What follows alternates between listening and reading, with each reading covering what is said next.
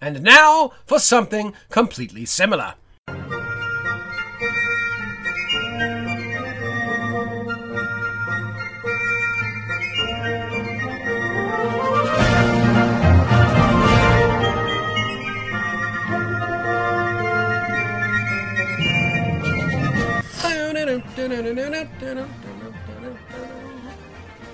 Sorry, the Liberty Bar- Bell March kicks into my head whenever I hear that. I do not believe that is our theme song. No, but it should be.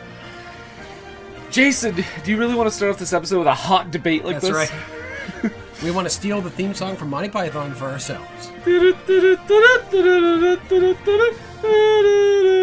don't know what I'm doing. I think you're doing a different song now.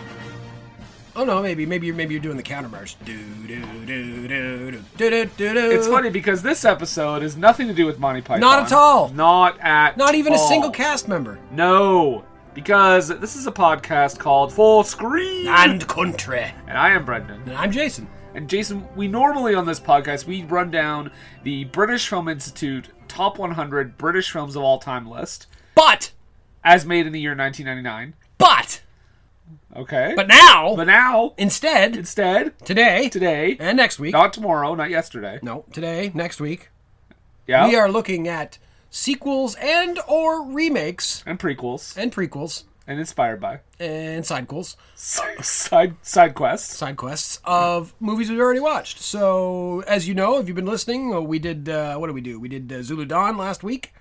Was that last week? That was last week. We did Zulu Dawn, uh, the prequel to Zulu. We did uh, the remake of Doctor Zhivago, and we suffered through that with our friends. Steve and Izzy. Thank you guys again for doing that. Uh, and what else did we watch? and we watched the remake of the uh, the Oh, the miniseries Go-Between. of the Go Between. Right. We or uh, not the miniseries, it's just a TV Just a movie. TV movie Yeah. version. So what do we what do we cover? The Go Between, Zulu Dawn, Henry V, Doctor Zhivago. Yeah, that leads us to today. That leads us to this week. We are covering the 2008 miniseries of Jane Austen's Pride and Prejudice and Zombies. Hey, No. no Oh. 2008 sense and sensibility and sea monsters. And of course, as uh, if you if you didn't guess it already, you would have guessed it by listening to this iconic theme.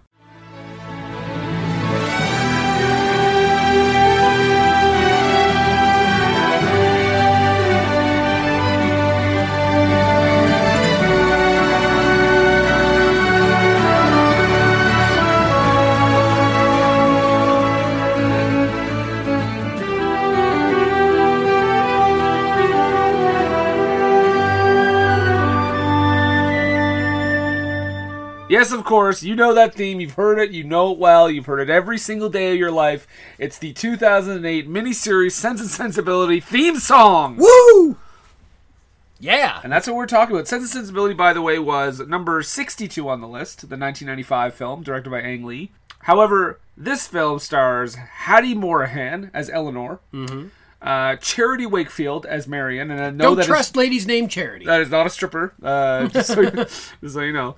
Uh, Janet McTeer playing Mary Dashwood. That's the uh, Mother? Yes, Mrs. Dashwood, I guess. Uh, Lucy Boynton playing Margaret Dashwood. That's the young girl. David Morrissey is Colonel Brandon. It's not the same guy I thought of. No, it's not the it's not from the band Morrissey.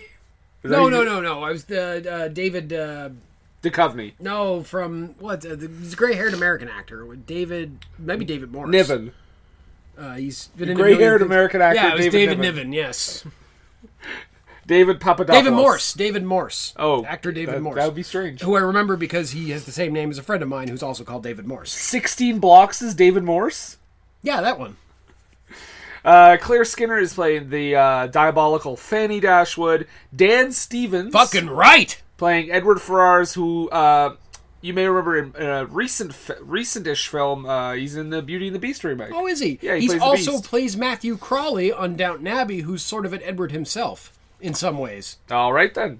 Dominic Cooper plays Willoughby. He was one of the. He was what? He wasn't he like uh, Kusei Hussein or in that uh, that uh, dub body double movie. He was one of the Hussein kids, one of the Hussein brothers, the Super Hussein Okay, brothers. sorry. When you said that body double, I thought you meant the movie Body Double, Yeah, but it yeah. was like Saddam Hussein. Yeah, sure. It's about Saddam Hussein. It's an erotic thriller with Saddam Hussein and all his body doubles. Yes, absolutely. And then Glenn Close shows up for some reason. Hmm. And last but not least, Anna Madeley playing Lucy Steele. So, Jason, we're not going to go through the whole thing again, but just to kind of recap what Sense of Sensibility was kind of about. What? What? Just real quick, run that, run that down. for So, us. Sense and Sensibility is the story of the Dashwood clan, specifically the ladies. The old man Dashwood, he goes ahead and dies uh, at the very beginning, and, and dare not he. played by Tom Wilkinson in this one, played by some other mook. wow, Yeah, that would be funny if he was played by Tom Wilkinson. it would be again. funny. Yeah, again, but uh, yeah, so it's about the Dashwood kids. Uh, uh, the ladies basically get turfed from their own home after their father dies, and their half brother, who inherits the home, moves him and his fucking bitch of a wife into the house. And the bitch of a wife, Fanny, she wants to get them out because she doesn't want anything to do with them because she's one of those uh, 19th century ladies that is allergic to other women that are you know that might actually be equal to her or superior. So they kind of fuck around there for a little bit until they uh, find uh, a cousin of theirs, Sir John, played in this movie by Arthur Weasley himself, whose name I forget the actor's name, but he was Arthur Weasley in the Harry Potter movies. That's his real name. He played Yeah, himself. Arthur Weasley. Uh, so Sir John uh, is a cousin of theirs that they haven't met, but he offers them a cottage out in Devonshire for 400 pounds a week, which they can afford, and that apparently is a pretty good price for uh, a, a cottage of that nature. Mm-hmm.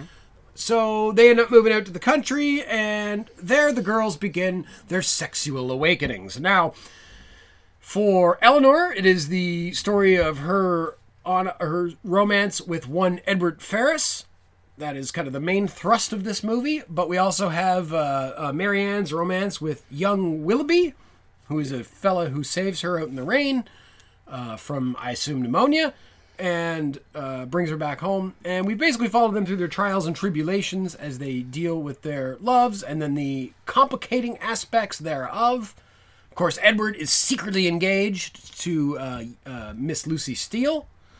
Uh, unbeknownst to anyone but Lucy, Edward, and eventually Eleanor, because for some reason Lucy decides to confide in Eleanor, and that makes it real tough on her. Yes. Uh, Meanwhile, Marianne is, as I said, rescued by Willoughby, and they begin to have a bit of a romantic relationship. And it looks like they might be gonna get married, and then Willoughby just fucks off. He, he just quickly leaves. He's like, "Oh, I gotta go take care of something. I can't stay," and goes to the city. Long story short, by the end of it, Willoughby's a piece of shit. He uh, he uh, uh, knocked up our friend Colonel Brandon's daughter, Colonel Brandon, who also His- had an interest in Marianne. His his I guess niece. we should mention before we go any further with this very brief rundown. In this one, they they make sure to tell you that this girl that Willoughby previously knocked up, fifteen years old. Yeah, 15, and and we actually see her in this one, and she has a couple lines. Yeah. which is nice. Um, yeah, so he's basically a piece of shit who then uh, married for money because his aunt was gonna disown him or something, and he needed Disinherited him money. or Disinherit something, him. So yeah. he found a lady worth fifty thousand pounds, and damn it, he married her. That's a big lady. Yeah, yeah, she was very large, The- Uh, the CG large and in charge. The CGI on that was pretty good. Yeah, well, it's pretty good for 2008. And It's no Starship Troopers, but. Um, and meanwhile, uh, so yeah, and and then uh, it, it over on uh, in Eleanor's drama, uh, eventually Edward's engagement to Lucy is found out when her mouthy bitch of a sister Anne lets it slip. Which we're going to talk about that later because Yeah. that's different in this That, one. that is actually in this movie. That is from the book. yeah. And yeah, and, and long story short, Eleanor and Edward get together when Lucy decides to marry Edward's brother because he's got the cash. Robert. Yeah. And so, and I also mentioned Colonel Brandon. He's also interested in Marianne throughout the movie, but kind of steps out of the way because clearly she's into Willoughby. But then at the end of the movie, he's there to step in and marry Marianne. And at the end of the movie, everybody's pretty happy. Yeah, except for Willoughby, but Except fuck for Willoughby, him. but fuck him. Yeah. He's got a bitch of a wife that he doesn't like. And I mean, I don't know if she's a bitch, but that seems to be what he implies. But then again, he's not particularly trustworthy, so why would we listen to anything he says? exactly. Willoughby. So that was the uh, that was a very quick rundown of Sense and Sensibility. Like we went into the plot in great detail when we did Yeah, the please, if you, if you 1995 really film. want to know about it, go listen to the other episode because I wrote a whole summary and everything. Yeah, Jason worked really hard on that. I did. He actually won a P- uh, actually Jason, I've got, Peabody? I've got a little surprise for you. Oh, is it a Peabody? I just read the Peabody Awards Uh-huh, page, and I looked up best summary written for a podcast. Yeah. And you were nominated, but I mean, it's an honor just to be nominated. It really is. yeah. I mean, I mean, it was close. Finally, I made something of myself. My parents will be finally happy. Congratulations. Thank you. You did win, Oh, but it's an honor to be nominated. I mean, yeah. Honor, of course, with an, with a U. yes, I mean we're doing a British podcast, Brendan. Of and course, Oh. we are Canadian. honor, color, theater with an R E and not an E R. yeah, you fucking monsters. Don't know how to s- use the damn language. Well, let's uh, let's get into this a little bit then. Um, the first thing I think I want to say overall about this is this is like Sense and Sensibility after dark. Yeah, This was a little bit more. This had a little bit more sexy going on. not a whole lot more, but a, a little, bit more. I mean, we start off with a pretty Yeah, hot, we're steamy right scene. into a bodice being torn off. And when I realized after that she was supposed to be 15, I was a little bit I was a little bit concerned. yeah. The actress is clearly not 15, but I'm, this, I'm sure you'll mention this later, but uh, I believe the, the writer of the series, Andrew Davies, was quoted as something along the lines of, "It's like, oh, it's got all this underage sex, and it's more interesting." Uh, yeah, I have that exact line. Well, hell, why don't we just go into Why don't we this just right talk now? about it right now? because yeah, writer Andrew Davis was uh, was basically planning to adapt this into a major TV drama, and he says this is his quote. He said, "When they're when they're great stories, you keep on coming back to them and doing them in different ways with different people at different lengths." Uh, he said uh, he said Austin was his favorite novelist, Jane Austen, not Stone Cold Steve. But he is a good novelist. He is a good novelist. If you read the adaptation of The Condemned, it is great. or, or the WWE cookbook. Yeah, well, that's one of the best. His Stone Cold uh, popsicles are the best. but he, but here's the thing. Again, we talked about this when we talked about Doctor Zhivago. It's people adapting things and then ki- being like, oh, you know. Classic, but also here's the problem with it. And that's him again. He's he's attacking the source material. Well, the source material, but the previous Well, he, he, li- adaptation. he literally even says, like, we want to make you forget about the old sense and That's- sensibility. This yeah. is not your father's sense and sensibility. He didn't say that. That's my line, but So here's the thing that Jason was talking about. This is this is a little problematic, I think, and I think you point you pointing it out. yeah. oh, I thought it was wonderful. You, you thought it, you did think it was wonderful. I agreed. oh my lord! Well, now when I say it, you will be canceled, Jason. um, so the opening episode, we should mention this is a mini series. This is in three fifty-five minute episodes, so it's a little bit under three hours. And note to producers out there: if you're gonna remake old uh, uh, old movies as like four, three four hour pieces, break them up into one hour episodes. Makes them a whole fucking lot easier to watch. I'll tell you that much. yeah, agreed. This was not the pain in the ass to watch that Doctor Zhivago was for many reasons, but one of them was the fact that it was three separate episodes. Not even uh, I thought it was even easier to watch than the Go Between, which was ninety minutes. Yeah, agreed. So, uh, but the opening episode we talked about that be- begins with the seduction of Eliza by Willoughby, again a 15-year-old girl, and yeah, Andrew Davies says said he wanted to do justice to Willoughby's backstory, saying, and I quote. It is quite interesting and steamy stuff, like a lot of underage sex that goes on and is just talked about. I wanted to put it on the screen. To which I say, gross. that should not be your motivation. I'm surprised he said that out loud. Even in said that. 2008. He said that to uh, the Western Mail. I'm guessing some sort of newspaper or whatever. Maybe he figured it's a newspaper. No one's going to read this. Yeah, this is a newspaper that's like out of some small town in Montana. Nobody's ever gonna read it. uh, he went on to add that the seduction and abandonment of a schoolgirl in the novel needed dramatizing. Uh, he said he believed readers hardly noticed the moment, which he felt was very important. Uh, and he said the. Uh, the, the series was more overtly sexual than previous adaptations of Jane Austen, and said the novel is about is as much about sex and money as social conventions. I don't think so. I don't think the novel is as sexual as this guy thinks it is. I haven't read it, so I can't. I can't rightly say. I, I I- just based on the fact that the Jane Austen Society Hmm. responded to this film kind of negatively, saying that Andrew Davis was definitely like sexing it up, uh, like a lot more than necessary. Like I don't know. I think I kind of like the 1995 version being kind of quaint and PG and not, e- But not even also, the, the reason that this maybe this story doesn't have as much sex as he wants, uh, you know, I think it's a product of the era. I feel like if this exact story was written today, there'd be so much sex going on. But because it was back then, and the idea of like, oh, you had to get married to fuck, you know, that that uh, throws a wrench in the the works of just having people, you know, get down and dirty. with 15 year olds. Yeah. Well, I mean, you may, you know, yeah, whatever floats your boat. Uh, but then you'll get arrested, so be aware of that. Yeah, don't get your boat floated. No. Davies also said like he thought um, that Ang Lee's film did not overcome the problem of the guys who get the girls not seeming quite good enough. It's a weird thing. So he's saying Sense and Sensibility doesn't have as much of the guys as it should. Yeah. and I'm like, it's not about them.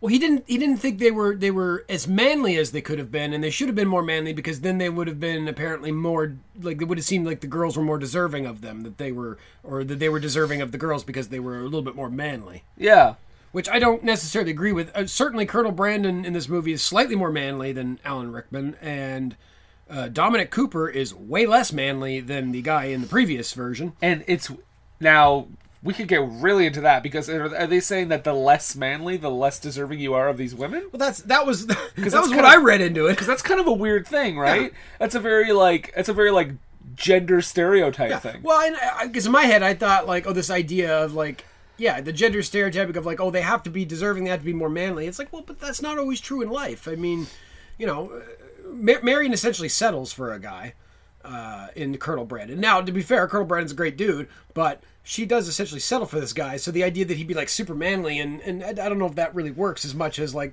kind of the Alan Rickman take on it. That's a little more reserved, I would say. Even though I mean, the difference in reserve is is minor, but on the British scale, it's quite vast. Yeah, and like yeah, they're- they have like the whole duel scene in this movie with Yes. like Brandon and Willoughby. So we we could get into that too. Like that's a very like oh manly display of our Well- wills. We're we're having a duel for the rights of Marion or So, whatever. so while we're talking about the duel, two Yeah. things I have to mention. The first one is a question, which is so. W- so the second episode ends, Yeah. and then immediately we see like next episode on, and it shows that duel, right? yes. So spoiler alert for people watching it. Second of off, For people that are on- just on the second episode right now, spoiler alert: the third episode has second a duel. off, and, and and help me out here because maybe I was re- re- watching or like typing a note or something and didn't. Did they talk about the duel ever? Like we see it for like seven and a half seconds, no, but then it doesn't come up. no, Okay, so here's the thing. In the book, as I understand Sense and Sensibility, th- this duel happens. However, in the book, it is not like shown. Like like there's not like a chapter describing the duel play out. Uh, it is not described to anybody. We only really know about it because it is talked about both by Brandon and Willoughby in kind of like abstract terms of having happened. yeah, So I actually found an article online, an academic article that was arguing that, that was the heart of the novel and that it was not actually people don't recognize that because it's not, you know, it's not in your face. It's just kind of like around the edges referred to.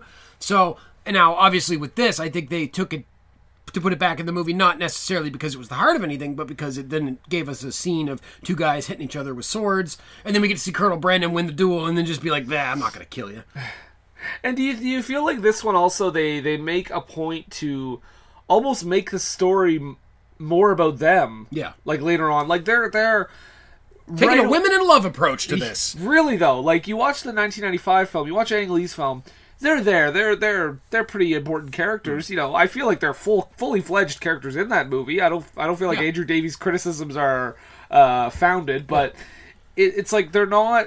In this one, they tell you right up front, like these guys don't like each other. Mm-hmm. They're they're gonna feud over this wo- woman. It's like this is I, I'm not watching goddamn Bridget Jones's Diary here, guys. Like Hmm. this is not about the the men. It's about the women. It's Yeah. about the women and their lives and how they're struggling after this whole thing has like left them basically not penniless, but you know, Yeah. struggling. struggling for, Yeah. for- struggling as far as rich aristocrats go. yeah. Well, I mean, they can't. They they they are basically robbed of their own money because you know Fanny Dashwood is horrible.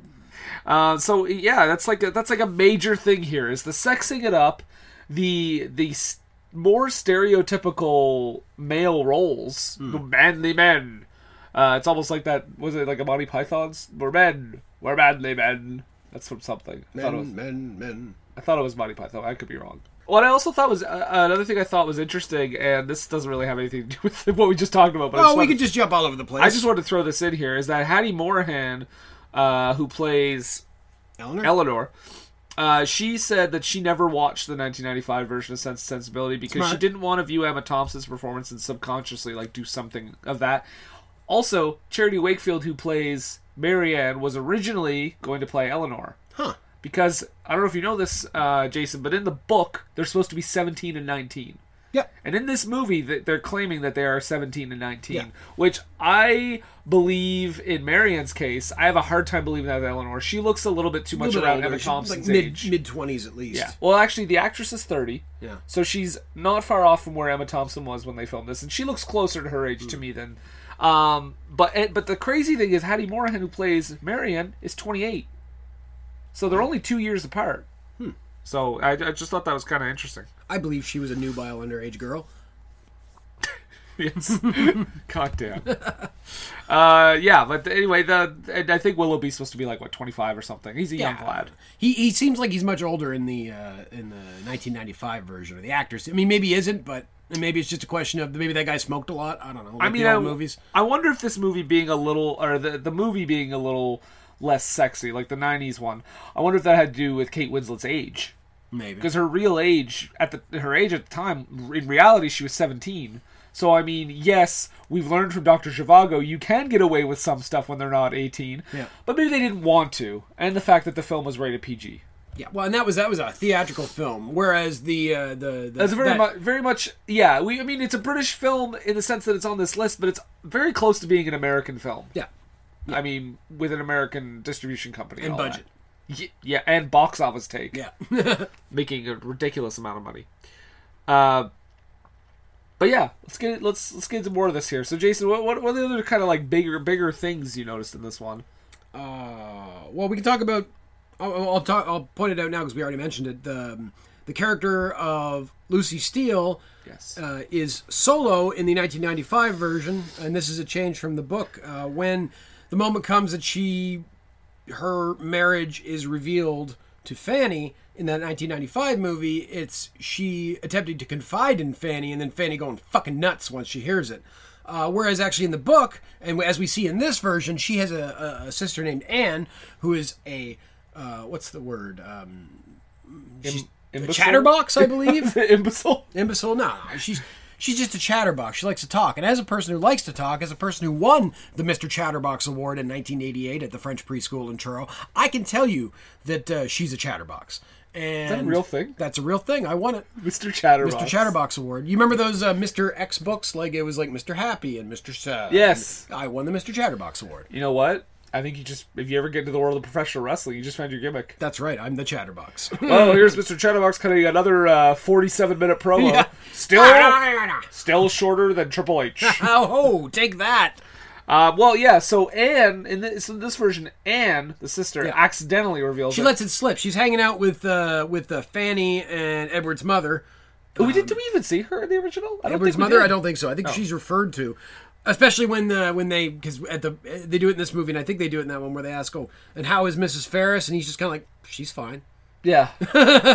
would you like to? Uh, would you like to hear a little bit of that scene? Sure, yeah, Uh, let's play it for the folks. play the scene here. So again, if you remember the original, like Jason just said, uh, Lucy accidentally lets it slip, or no, Lucy te- confides in Fanny, thinking that they've grown close. Yeah. Of course, that is not the case, No. and Fanny beats her about the head. Uh, and in this one, Lucy's sister Anne accidentally lets it slip to the family. To be sure, I don't know where Lucy has got to. I've just got a little errand, Anne, she said. And what errand's that? I said. Never you mind, she said. She never tells me anything. And did you say Mr. Edward has come in today? Oh, yes. I suppose you haven't seen him for some years. Since he was at school with your uncle. No, indeed, we've seen him very often. He comes to see us very regular. In Plymouth? You visit you in Plymouth? Yes, very often. Why should he do that? Well, he comes to see Lucy, of course. Oh, I shouldn't have told you that. It's a secret. What's the secret? I demand that you answer me. Why, that Lucy and Edward are sweethearts. They've been engaged these four years. What? John! John! Please don't be angry with me. It ain't my fault. And Steele, of course, being the inspiration for Robbie Coltrane's take on Hagrid in the Harry Potter movies. You know, Harry po- or Hagrid going, "Oh, shouldn't have said that. Shouldn't have said that." Straight from Anne Steele, Wow. Yeah. You were holding on to that one. holding on to it all day. I thought of it this morning. So Made what- it up. So what do you think? Like this is this is the version in the book. What do you think of like Anne like including this character? Like do you think she's a she's a necessary character or do you feel like like I'll I'll say uh, from my opinion, I kind of like the 1995 one a little bit more Mm-hmm. because it doesn't need to it feels like this one has to have like a dimwit character and I feel like Lucy's confidence in the original or in the last one, I guess, Mm. is more of a funny thing where she's like, "Oh, I've, I could confide in her," and of Mm. course, it leads to her own downfall. What do you? But what do you think? Like, do you, I see. I, I like the, I like the way that Anne does it because that makes more sense to me. That she would let it slip rather than because I because I, don't think Lucy's that stupid that she wouldn't get a sense that Fanny was not somebody to tell anything to. Um, I, I think yeah, I, I do like this version of it better. So we differ, huh? huh? We shall have a duel. All right. To prove our manliness. Foils or pistols? uh, boils. No, foils. Oh. foils. I'm gonna throw my boils at you. Oh, well, that could be fun. At least I won't die. Or Oh. Open will I? up. You may in, in about a, a year or two. uh, so yeah, what else we got here? So other big differences in this film, in this mini series, I guess. It's it's very faithful. I will say that It's very close to the book. it's very close to the book. Much It- like Zhivago miniseries was closer to the book than But the it's movie. it's it's you know there, there's differences, but it's still pretty close. Even to the '95 version, they stuck pretty close, uh, despite a few small changes made. there are entire scenes where the dialogue has not changed. Well, Yeah. this is yeah, it's probably straight out of the book. Uh, Some of the uh, uh, sets were a little more interesting to me. Um, with- when they start when they go to that party at the beginning of episode two, I thought that was a really interesting, like just a good happening scene. You so know? they're talking of the of the of the moment where Marianne kind of recognize uh, sees Willoughby. yeah, yeah, it just they have seems like that a much awkward more interaction. fancy party going on. Yeah. Uh, this also still like honestly too the the opening where Fanny is convincing John to, you know, John's gonna like oh their father died I'm gonna give them this much money and she's like oh that's too much and he's like oh how about this much oh that's too much like it's very much the exact same scene as the as the '90s one and I noticed the one thing they do that's really interesting and makes me laugh a lot is they have that young boy Henry like young redhead boy Yes. and as he's like Fat little boy. yeah, and as he's like eating in the in the in the in the wagon or whatever, I feel like the sound design team turned that up just a little bit more than everything else because it's very like, it's like made to highlight kind of the awkward silences between everyone. Yeah, he, there was no Henry in the '95 version, was there? Or there was, was, he a just boy yeah. there in the background, but he wasn't ma- as made so much of a. He didn't get a, spectacle. he didn't get a few shots specifically on him. right. Well, I think we saw him, but it wasn't like I don't think they heightened it like they did in this one. In the '95 version, did Willoughby give her a horse? No, No. See, so that's a big one here that he comes over and gives her a horse, which is uh, to, to Marion, yeah, to Marianne, yeah, which is a big ge- deal. I mean, you know, this is like giving somebody a car. yeah. And uh, By the way, um, thank you for the car.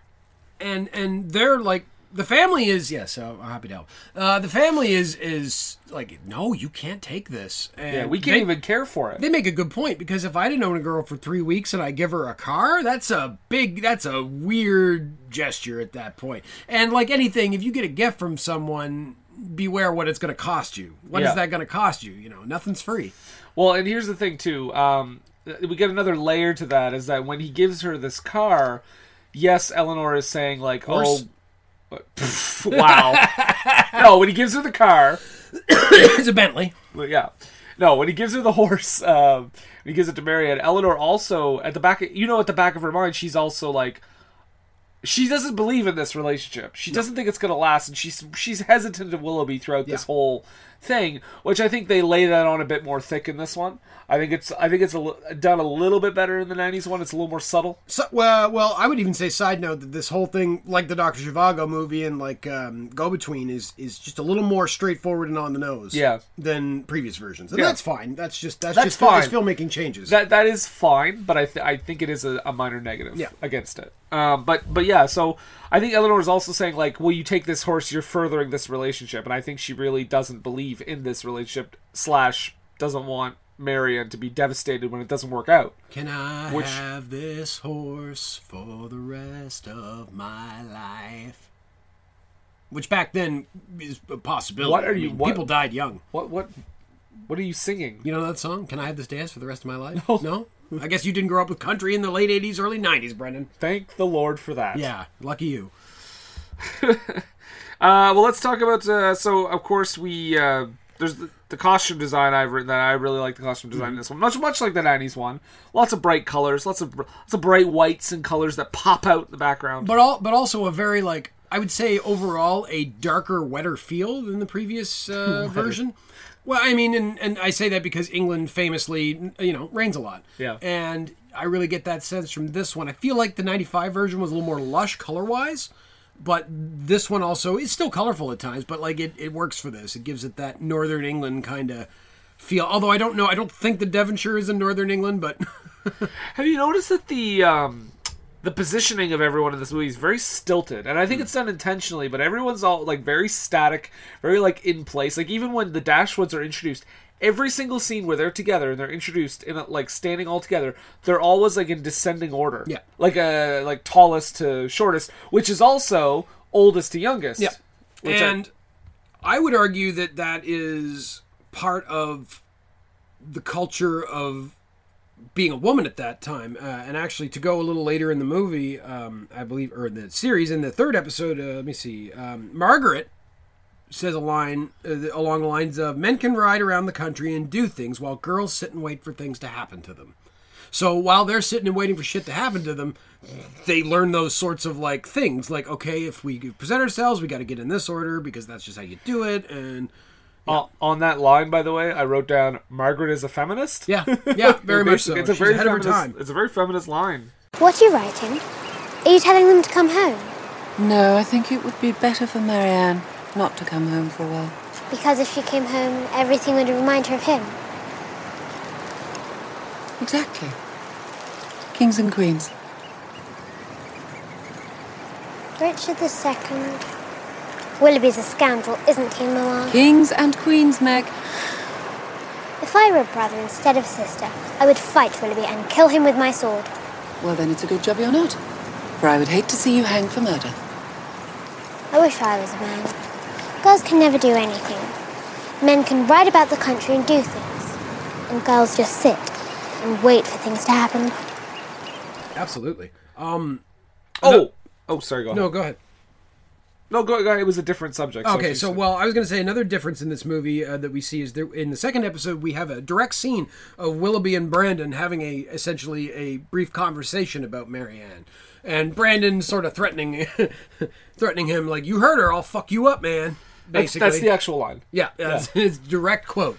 and then it goes back to flowery English for the rest of the series. Because I don't think I don't remember them having a confrontation like that in the '95 No, version. and that goes back to what we just said is that this movie makes it a lot more obvious, a lot more clearer, certain, yeah. certain, uh, conflicts.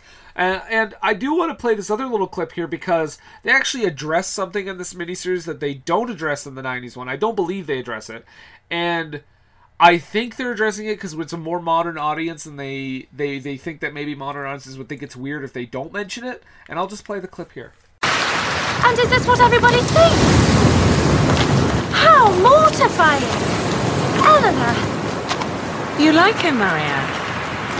Yes! But because he is the only person in the neighborhood with whom one can have an intelligent conversation, I never thought he meant. Eleanor, he's too old! He is 35, Marianne. Five years younger than I am, and I never thought of myself as being quite decrepit. That's unfair, Mama. You know I never meant that. Most people, I think, would still consider Colonel Brandon a young man. No one's forcing him upon you, my dear, but men of 35 have married girls of 17 before, I believe. So I don't think they address it in the '90s one. No. I don't believe so. I don't. I, can't imagine that that the age difference comes up in the book because that was no, pretty no, no, standard no. for that era. No, this no, this I can tell you with ninety percent certainty, having never read one word of the book. This is not in the book. This is there's no way. But I think this is the the the filmmaker saying, okay, we better address this because people are gonna be like, why the fuck is she going after a man that's twice her age? Which I, again. They don't even have like a like a kiss on screen, much like Winslet and Rickman didn't. Which th- again, thank thank you, Ang Lee. Uh, but uh, but it is a thing that they actually address here, and uh, like I said, I think it's because people would think it was weird if they just left it in the dark. Uh, Rickman and Kate Winslet did kiss in a deleted scene from Crouching Tiger, Hidden Dragon. What? No, I'm just. I I'm was just like, fucking with you. Oh, are either one of them in that? no. And then I thought I, I was gonna say Emma Thompson, and Hugh Grant had a deleted scene kiss in the in the last Oh, one. I did not know that. Yeah, um, it comes off a little awkward, so I think that's, That's why probably they why they cut it. Yeah. They don't need it. Uh, there's a lot of there's a lot of interesting line. There's two lines in this in this that I really like that kind of have a, lo- uh, a little bit of symbolism, a little bit of a little bit of uh, extra Hmm. meaning in them. And there's one that says uh, Willoughby of Allenham has left some very muddy footprints in the passage. it's like when he walks in the first time, and uh, she's like, "Oh, that's Willoughby of Allenham," and that's what Eleanor says, and that's a very telling line. Like muddy footprints Mm-hmm. in the passage. Like he's gonna he is gonna do some damage to this. To He's this been walking household. through some shit, let me tell you. Yeah, he's g- he's gonna muddy this all up or cause some kind of shakeup. He's just made everything complicated. Mm-hmm. Yes. The other one I like is somebody says this uh, about so, something. men- Somebody mentioned something about wolves, and this is when Willoughby is around, and someone says, "There's no wolves in England," and that's another. I think that's another reference to Willoughby. Mm. And there is one now, though. yeah, being a kind of wolf, like a like a liar, kind of a ow, ow. s- seducer. Ah. Clap for the wolf man. What He the? gonna rate your record high. Excuse me. You got the curves, baby, and I got the angles. That is not the clap. Clap for the wolf man. He gonna dig it till the day you die. Saturday night, Red Bull, Red Bull. uh, Okay, we're Down gonna get there, sued. baby. I can stop right on a dime. We should stop. We're gonna get sued. Guess who? They're not coming after us. Oh, Come, come for me, Burton Cummins. I will fuck your mustache up. I was gonna say, Bur- I was gonna say Burt Bacharach. it's my favorite board. Hey, game. I'm here on behalf of Burton Cummings. Bert. we're both Berts. We stick together. right. Okay, we're falling off the rails. um, yeah. and So again, oh, um, this is another scene that is not in the film, and I want, I did want to play th- this clip too.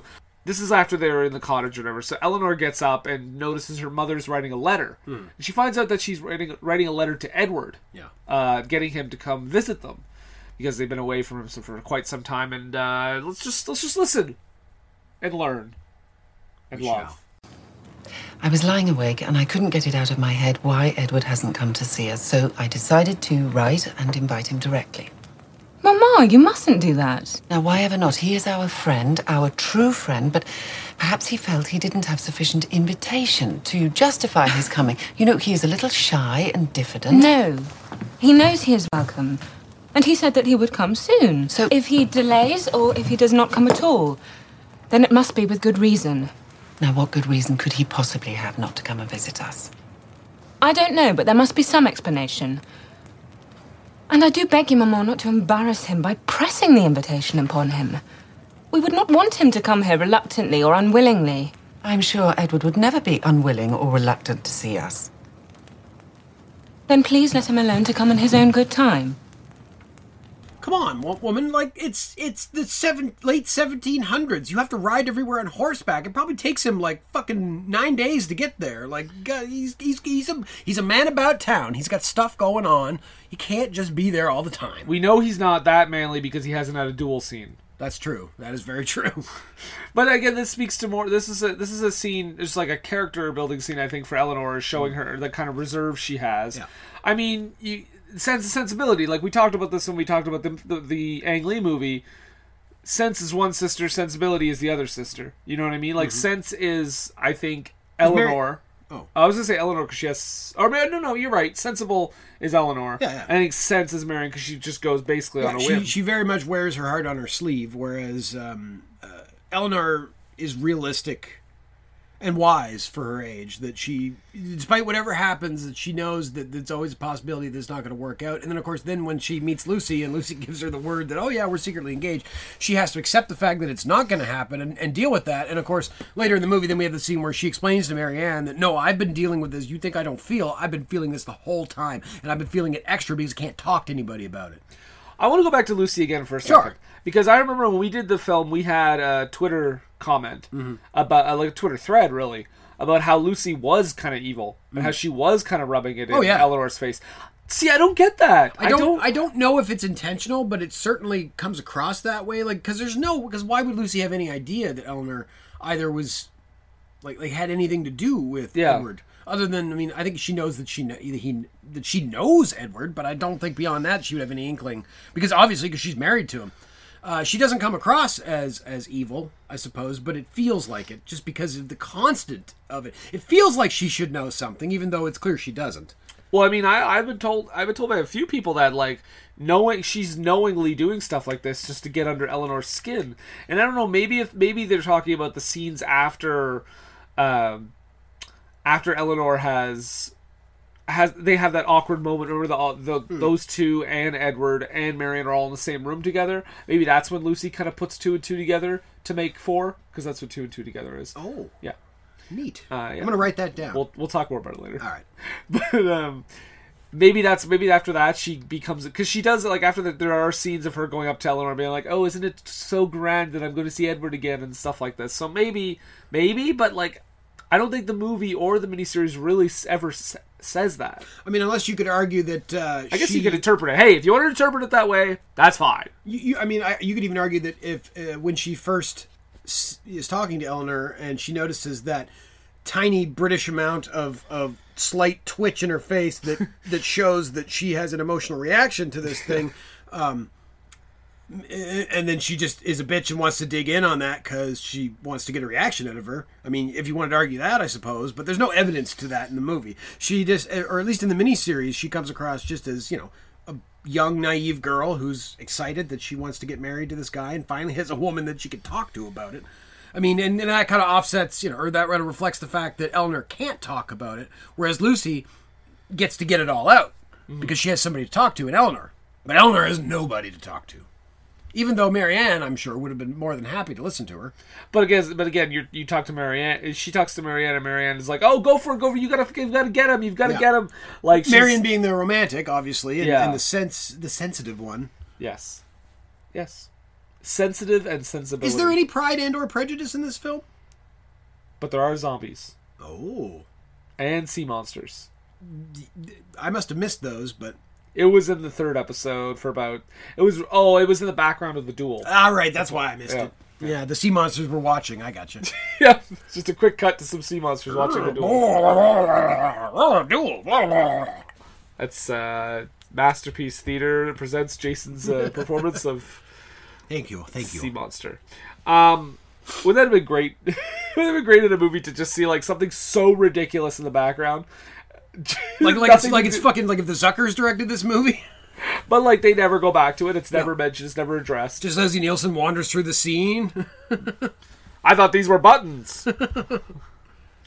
um, yeah. I mean, uh, anything else you want to talk about that's like uh, you know different, the same? Uh, well, one thing I wanted to mention is that uh, when they're getting ready to go out, I think to the country when Colonel Brandon gets called away on business. Yeah. which turns out is to deal with do with Eleanor, or not Eleanor, Uh, Eliza, Yeah. Eliza, daughter of Eliza. It's like whoa! You just opened up a whole Pandora's box there. they're all dressed up to the nines, and and Willoughby is wearing a top hat that is just slightly too big i- in such a way that it makes it look ridiculous. So do you think that's a statement on like, like he's a phony? Yeah, that he. He's misrepresenting himself a bit with his position. He's got this hat that's just too big for him, and that's not the sort of hat he should wear. He should wear one slightly smaller. Yeah. Yeah. That's that. That's probably a little thing they threw in there for sure. Oh, I wanted to mention too the the fella that plays the Hugh Laurie role in this movie or in this miniseries is perfectly fine in that role and gets a few lines, but a they don't give him anything to do, and b he's no Hugh Laurie. I noticed as soon as I saw the guy playing that playing that role, I was like, Jason's gonna have some words. Yeah, because I love Hugh Laurie, and Hugh Laurie is so good at, at many different types of characters, uh, and obviously in recent years his his work a- as a grumpy character has been, you know, put pushed forward as House, the but he's show- very grumpy in miniseries. And of course, you're referring to his performance as House on the show Oz. yes. Yeah, he, he got raped in prison and, and bit off uh, uh, J.K. Simmons' dick, right? Yes, I forgot about that scene. yeah, now you have to remember it, so enjoy that. Ah, rock. Take that. Actually, I think I actually think J.K. Simmons' dick was bit off by Chet from uh, uh, the TV version of Weird Science. R.I.P. Ernie Hudson as the warden. Ernie Hudson's still alive. No, his character dies. Oh, did it? yeah. Oh, I didn't see it all. Oh, sorry. Spoiler alert for a show that aired 20 years ago. Fuck you. Fucking Lance Hendrickson was in that shit? Not Lance Hendrickson. God damn it. What's the other Lance? The Black Lance. I don't know. Lance, uh, yeah, he was in The Wire. He's in Horizon Zero Dawn. Reddick? Lance Reddick, yeah. He's great. I love that guy. Why isn't he in this movie? Can you tell me what kind of accent Anne has? Anne Steele. Uh, sh- it, it sounds a bit like. I want to say it sounds a little more northern because she's got a bit of this, you know. It's a little, but but uh, but my to be fair, my knowledge of English accents is limited. Uh, maybe more than your average person, but certainly no, no. I'm no Henry Higgins in this matter. Well, if Henry Higgins is listening, let's play a little bit of Anne's accent because I All right. want I want somebody to tell me. yeah, if you're British, please inform us. This is like a Midlands accent. So this is a Bristol accent. I don't know. And how do you like Devonshire, Miss Dashwood? Have you found any smart beau here? I suppose there cannot be so many here as there are in Sussex. Anne, must you always be talking of beaux? I suppose some young ladies don't care for them, but I think they're vastly agreeable, provided they dress smart and behave civil. But I cannot bear to see 'em dirty and nasty, can you? Um, no. We've heard all about your sister's conquest and that Mr. Willoughby is the smartest beau that anyone could wish for and prodigious handsome, too. 'Twill be a fine thing to have a married so young. And I hope you may have as good luck yourself soon. But perhaps you have a friend in the corner already. She sounds like somebody. Not like not seeing her face, but just hearing her voice. What? She sounds like somebody, and I'm trying to, for the life of me, figure out who Is she it sounds me? like. No, Flurka slurka durka bergen. that's good. That's close, but no, that's not it. I almost thought it was Swedish at first, by the way. like I thought it had like a Swedish like tone to it. I don't know. And it's it's weird to me that she has a totally different accent than Lucy. Okay, so what else we got here? Uh, we have oh well, uh, something I need to mention because it, it's been dri- driving at me, and I haven't been able to find any information. Uh, and I don't think this is the case, but does not the cottage that they are living in look exactly the same as the cottage they're living in in the '95 version? Yes, it looks ex- like like to the point where it looks like the same room in the same shots and maybe maybe just in England they built cottages that were very similar at that time I don't know but but I I don't even believe they filmed it in the same place but the house looks exactly the same So are you fronting this conspiracy forward? yes this this they didn't want they wanted to make us forget about the previous sense and sensibility but then they go and film it in the same damn house Because Andrew Davies wanted exciting stuff like the same cottage and underage exactly sex. exactly You fucking... although actually that cottage I looked it up and you can go uh, uh, stay there if you want it's a uh, Me? yeah like, just- absolutely well, will you go with me? Well, you have a passport, I don't, so you got an advantage on me. I'll get you in. All right, let's do this. Uh, so yeah, I, uh, folks, if you have any idea, let me know. I, I again, I don't think it is the same one, but by God, it looks exactly the same. I'd have to go back and watch them again, and I'm not going to do that. Oh, one more thing I, I did want to mention that and puts this above all uh, the other. I mean, puts it above the go between, puts it above Doctor Zhivago. Is the music in this movie? Yeah. it's not just like that stock TV music that we complained about last time or during those movies. It's like you heard some of it right off the top. It's it's actually it sounds like it was composed for this. Yeah. Not just like, oh, let's see what Kevin McLeod's got here. Let's just see what's in the library. Yeah, I, I, I think it was, I think it was lovely. Yeah, it's, it's not it's not just a guy standing in front of a keyboard pressing one key on a synthesizer, just go I would love if that was the music. like it sounds like the Warriors, like bwah, bwah. Hel- Hello, oh, I, I'm declaring my love. Wow. Bwah! We get fucking Inception trailer music. Bwah! I also do feel that there's one scene that they will never top in the '90s one, and that is the final one with. Oh yeah, Edward and absolutely. I, I, Eleanor. yes, absolutely. I was gonna say because throughout this movie, I thought, uh, what's her name? That plays Eleanor. In this one, Yes, Uh, Hattie Morahan. Hattie Moreham. She's great.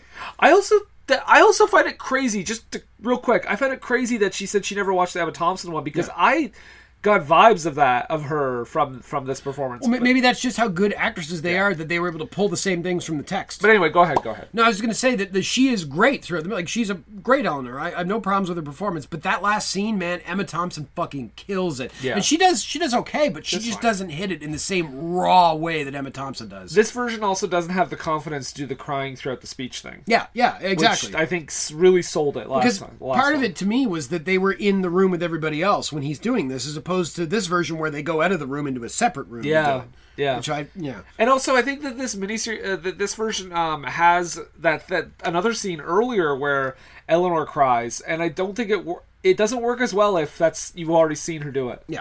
Like I think in the mo- in the original movie, this is the first time you see her really get emotional. That's and true start because we crying. do see her cry in this version when she's talking, when she's telling Marianne about how she's been holding in all her feelings and stuff, and the fact that she does feel. And in the not and in the in the film, she does get a little bit emotional in that scene, but she doesn't full on Yeah. burst into tears. She saves that. Yeah. It's like it's like you you you you jerk it, and you jerk it, and you jerk it, and you jerk it, but you don't you don't you don't come to the end. Uh, yeah. I like how you're not even gonna address that. no, I just want to let that hang. Brendan's cancelled. Um, and this may cancel me too, but uh, uh, so the mom is 40? I don't believe that. I think she's an older lady than that.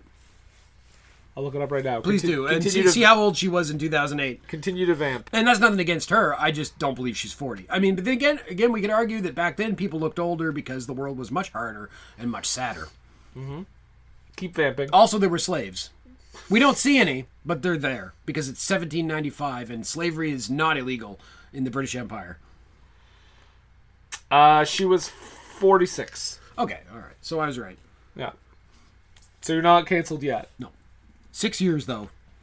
It'd Be hard on a person. I don't know why I'm shitting on her. She's lovely. I have nothing against the actress that played this. She was great. She's good, and I think, and, and again, much like uh, Eleanor, the Hattie Moorhead reminded me of Emma Thompson. Charity Wakefield reminded me a lot of Kate Winslet, and I actually thought as a 28 year old actress, she's very convincing as a young younger person. I was talking actually about the mother. No, I know, I, no, I'm just saying, You're just saying in general. yeah, Yeah. I'm just saying, yes, she's good, and I'm also saying that Charity Wakefield, who plays Marianne, it reminded me a lot of reminded me of Kate Winslet, and also was very convincing for to play someone much younger than herself. Here's a question. Seven. So in the film version, when um, Mary Marianne is you know going out into the rain and, and doing whatever and having her moment, and then she falls and hurts her ankle. Are you talking about the earlier one? or Yeah, the this is one- when Willoughby first shows Okay, up. yeah, yeah. So in the 95 version, Willoughby shows up on this horse and he comes over and he rescues her. In this one, Willoughby just kind of shows up. What the fuck was he doing out there? Where was he that he just suddenly walks over? They're in the middle of a field, like like or down by the water, and all of a sudden he's just there? Like It's very plot convenient. yeah, it's very plot convenient. Whereas at least in the previous one, Willoughby was on the horse, so you could expect that oh maybe he caught sight of them and then rode himself over real fast. Yeah, yeah. I, I would argue that this overall miniseries is more true to the book, Mm-hmm.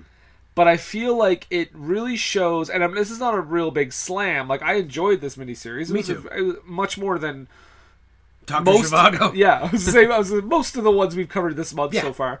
Um, I enjoyed this miniseries, but like I think it proves to me that when movies do a little artistic license and take out certain things, it's a lot of times it's for the better. Yeah. Because I think the stuff that the movie doesn't include, most of it, doesn't need to be in it. Like I think, I mean, you could argue the thing with Lucy and her sister, which I think is fine. Like that stuff, and it provides you know some funny moments and stuff.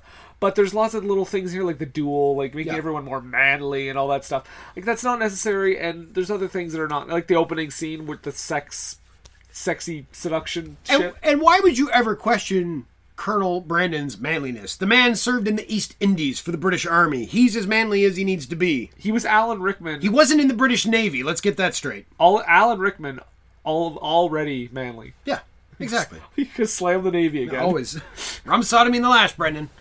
Oh, all right there, Winston. So, so, yeah, I mean, I guess, I mean, I guess I skipped the overall thoughts, but that's just kind of what I wanted to say is that, eh, yeah, it's just, it's just, I think, it, I think artistic license is fine sometimes.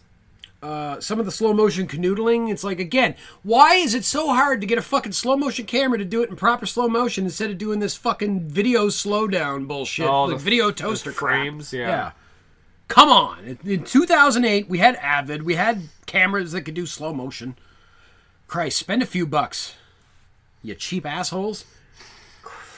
Also, everybody's into poetry because you know why, Brendan? And I think I said this in the last one. There was nothing to do in the 1700s, so everybody's sitting around reading poetry because they're rich and idle.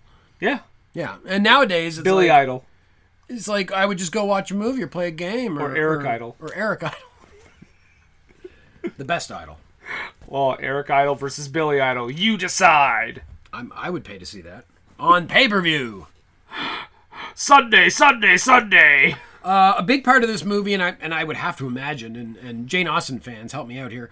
Uh, I would have to imagine a big part of her work is that everybody is completely hung up on convention and procedure. Nobody wants to say what they actually feel because there is a way to do things. There is a thing to say. There is a way to say it. You do it that way, or you suck it up and fuck off. and so that seemed because nobody.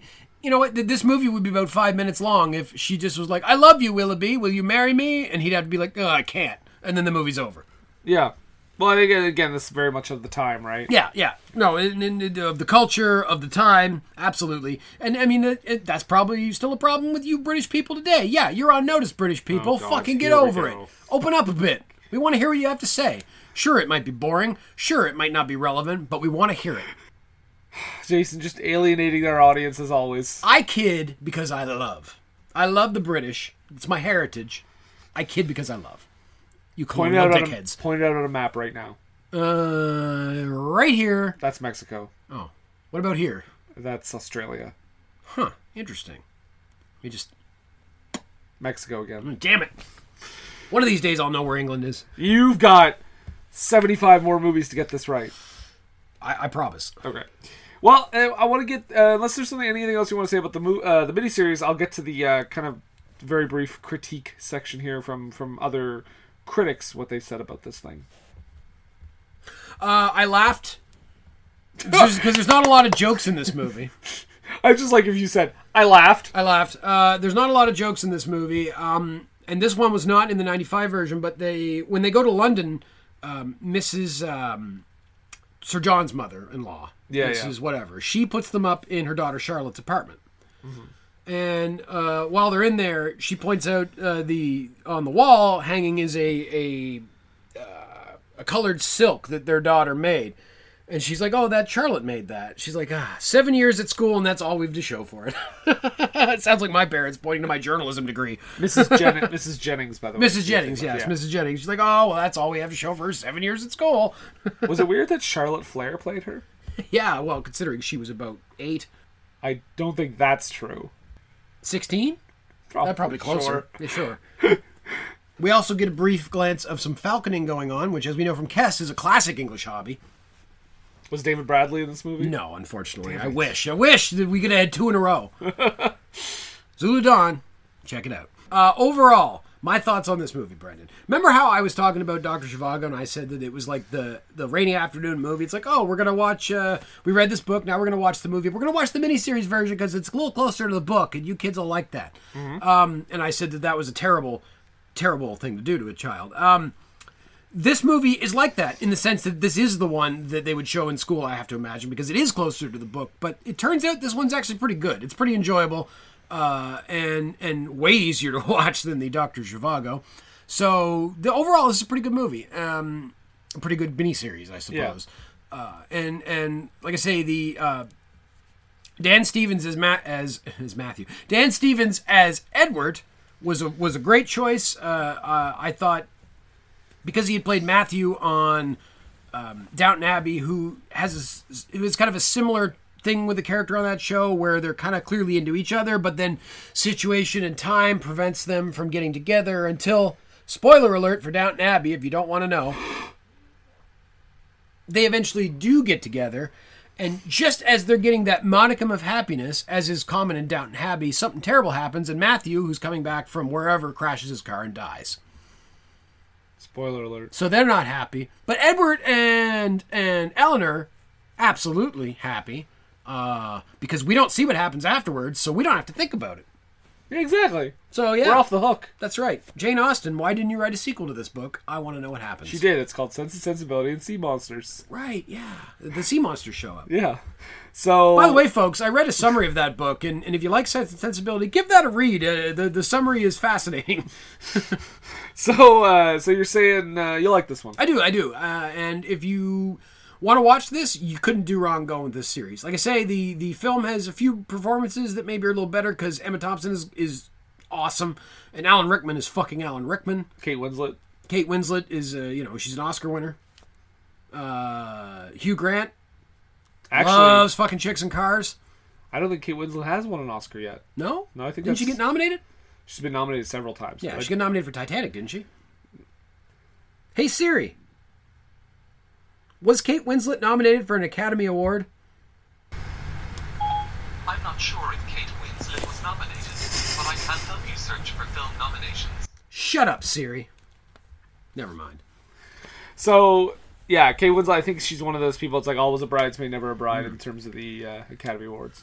But yeah, no, and, and I will say if I'm if it's down to the wire for me between these two, I'm I'm gonna say I prefer the '90s movie, but. Yeah, this one's good. It's it's it's a perfectly fine adaptation, and I no, I'd say even better than perfectly fine. I'd say it's a good adaptation. If if you have a book report to do, probably watch this one. yeah, it's entertaining. and it's well acted, and it's yeah, everyone's great. Yeah, it's- everyone's great, and everything's fine, and we're all good, Jason. Yeah, the, the Br- British television has shown that it knows how to make period pieces in the last 15 years, and it's done it very well. I mean, they've always done that to some extent, but really, they really nailed it for the last 15 years. We'll you say. nailed it. nailed it. Well, that having been said, um, I, I mean, the critics, I have a lot of quotes and shit. but Basically, everyone says that it's great. Yeah. Everyone liked it, except for the Jane Austen Society thought it was raunchy. Uh, but And it's really not like, like it's funny because w- before the movie started, I had read a little bit about it and about that part about being oh, it's more sexy and raunchy, and so I'm watching it. You know, I got my dick out and I'm waiting, and nothing, nothing shows up. I mean, we get that one brief scene at the beginning, and then there's a little bit of canoodling later on, but that's it. I mean, but you still did jerk off. Oh yeah, I mean, no question. But it was a lot harder and longer, and I had to involve.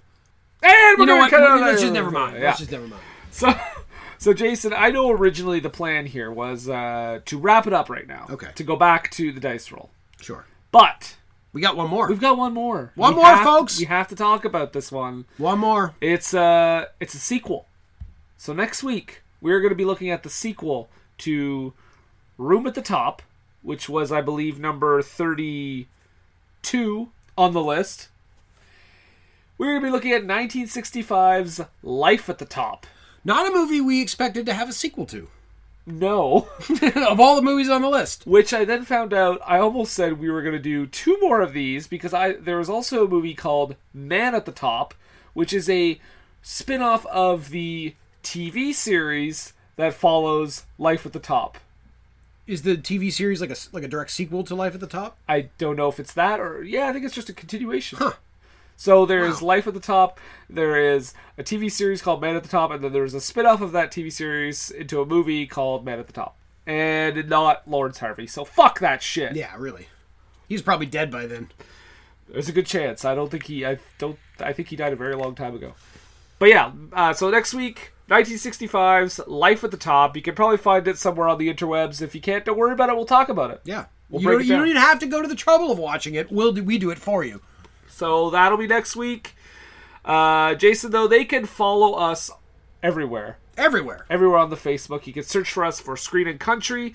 You can find us on Twitter at BFI underscore pod. You can also follow this guy here to my right, Jason McLeod on Twitter. That's at Jason D. McLeod. That's M A C L E O D. And you know, you can follow him on there. He talks about Kate Winslet's Oscar nominations. He retweets um, a lot of alt right propaganda. Uh, what, what else do you do on there, Jason? I do love Alex Jones. Uh, I, uh, I I talk about Dick Cavett occasionally. Uh, sometimes I, I respond to somebody with "Hey, good job." So yeah, lots of stuff going on. God, that's part of your that's part of your I advertising. try to be positive online. You know, I, I want to be except nice for your to people. except for your alt right retweeting. well, I mean, yes, but but you know what, Alex Jones, he's just got a lot to say. Yeah. and I just want people to hear it. I want to know his opinion on seahorses. They're making the frogs gay. Jim Ross? By God, they're making the frogs gay. Oh, Jesus God, he broke him in half because he's a gay frog. Malcolm and I because it's gay frog and it's it's an actor. Is that the only Alex Jones line I think I can quote is the, the gay frog thing? But you know, It's a goddamn actor. can we just do a, a podcast as Jim Ross, both of us, yes. or or I'll be Jim Ross, you be Oklahoma? okay. so that'll be next week, though. Live at the top, wow, twenty feet off the top. That's what I'm saying. it's a damn good movie. It's mankind's favorite movie, in fact. Really like Lawrence Harvey, but I didn't like him in that first one. he liked it better than Man Falling Off the Top. Yeah, well, that's the McFoley story. Yeah. ring We gotta pitch that. Get Vince McMahon on the phone. ring. So. yes, with all that being said, Jason, I just have one thing to say to you. What's that? God save the Queen. God. God didn't do this. You did this. You're a fucking narcotics agent. That's what I was trying to get to, but never mind. Uh, God save the screen. For Screen and Country, I'm Brendan, And I'm Jason. and I'm a little scared. Tell me about the fucking golf shoes. Huh? If you walk through the garden, you better watch your back.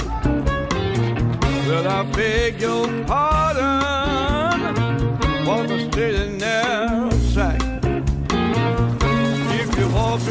Jesus, He'll save your soul. You gotta keep the devil down in the hole. All the angels sing about Jesus. So I was out with this girl the other night, and she said that she hated Star Wars. Can you believe that? I could top that. My latest date told me he didn't like black and white movies. What? Do you have a movie deal breaker? Is there a film you love so much that if your significant other didn't like it, it would be Splitsville? Well, we're dating hosts Greg and Lauren, and in an hour podcast, Movie Date Night, we introduce each other to our favorite movies and see if our relationship can survive, and if our partners appreciate the movies as much as we do. Find us wherever podcasts are available and follow us at Movie Date Night on Facebook or Twitter to talk movies with us.